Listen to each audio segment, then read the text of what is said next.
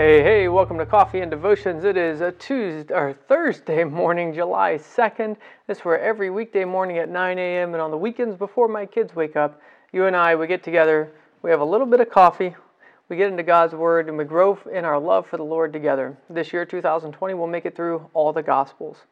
Well, this morning we are at Mark chapter 10, verses 32 through 34. Mark 10, 32 through 34. Why don't we go ahead and have some coffee, pray, and get into God's Word? Hey, Molly. Hey, Bethany. Good to see you guys.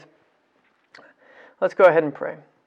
Oh, Lord, we do thank you so much for this morning. We thank you, Lord, for your Word. We thank you for the blessing it is to be able to read your Word. Thank you for giving it to us in languages we can understand. Lord, we pray now that as we as we read these words on the page, that they would not die on the page, but that they would seep into our hearts. Lord, that we would know the truth of the history that has happened and of all the promises that flow from it. In Jesus' name, amen. All right, here we go. Mark chapter 10, verses 32 through 34. Now they were on the road going up to Jerusalem, and Jesus was going before them, and they were amazed. And as they followed, they were afraid. Then he took the twelve aside again and began to tell them the things that would happen to him. Behold, we are going up to Jerusalem, and the Son of Man will be betrayed to the chief priests and to the scribes, and they will condemn him to death and deliver him to the Gentiles, and they will mock him and scourge him and spit on him and kill him. And on the third day, he will rise again. Well, uh, this is a question that we asked before. Can you know you're going to be betrayed beforehand? Well, Jesus does. Jesus, the God man, omnipotent, knows what's going to happen.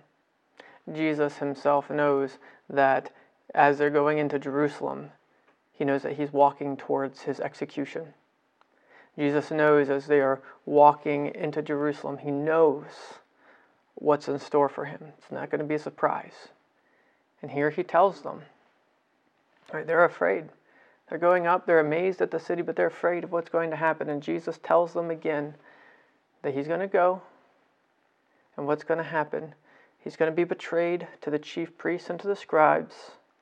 They're going to condemn him to death. They're going to deliver him to the Gentiles, and they will mock, scourge, spit, and kill him. And on the third day, he will rise again. Now, the disciples didn't understand this, but Jesus did. Jesus is preparing them for what's going to happen. And after his resurrection, he's going to call them back to remember, remember when I told you these things. So, in the margin of your Bible, how would you summarize this section? What would you write in the margin of your Bible? The the New King James has it here, the coming or coming crucifixion. Maybe you might write something like uh, Jesus tells the disciples what's about to happen. Or maybe you would say Jesus prophesies his own death. What, what would you do? What would you write in the margin of your Bible? Well, the next question we need to ask ourselves is what's the best verse to summarize this section? What's the best verse to summarize it? I think is going to be the last verse. You might say, well, maybe we could do verses, you know, 33 and 34, and that and that'd be fine, you know. Or maybe maybe you would underline a totally different verse. Let me know down in the comments. Would you underline something else or highlight something else in your Bible? But I, I underlined or I highlighted this portion because Jesus is very specific here. It's not just, well, I'm going to be betrayed and stuff is going to happen. No, he says exactly what's going to happen. And as we look through the Gospels, we're able to see that this is exactly what does happen. He's handed over to the chief uh, priests, he's given to the scribes. They, they condemn him, they give him over to the Gentiles. And then what does Pilate do? He has Jesus scourged, he's spat upon, he's beaten, and then he's killed.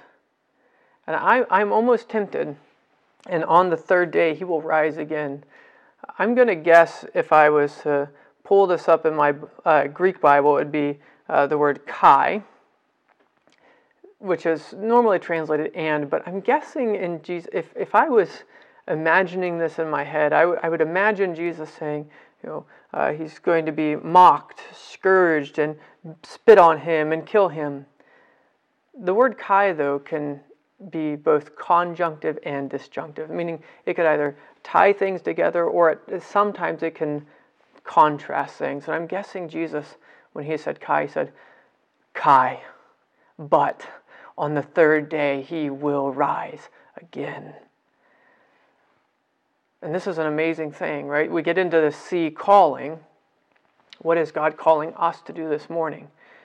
And whenever I come to passages like this, my heart is overwhelmed with gratitude for Jesus Christ. Because what does God tell us in the book of Romans? That while we were yet sinners, Christ died for us. God demonstrated his love for us and that Jesus looking at these people, Jesus looking at his disciples, Jesus looking at the people around him, loves them and is willing to offer up himself as a willing sacrifice. He did that for me. And if he's given you faith, if he's made you alive, if he's given you a new heart, he's done it for you. Jesus went into Jerusalem with a purpose. Jesus goes to the cross by his own will. What type of great love is this? That the Father would even give his own Son that we might have eternal life. Oh man, my heart like wells up with thanksgiving for this gracious gift of God. Have you prayed about this recently? Have you told someone this good news recently? Have you have you shared this gospel with anyone recently? Have you been on your knees? Have you closed your eyes and just thanked God for his mercy and grace? Let's do that together now. Oh Lord, we do thank you so much. Blessing it is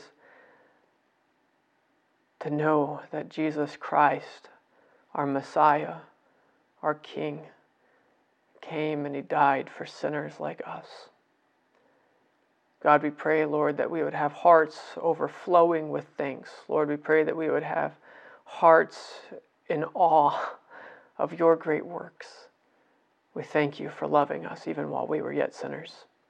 In Jesus' name, amen. Well, may you go today filled with the joy and peace of Jesus Christ. Bye.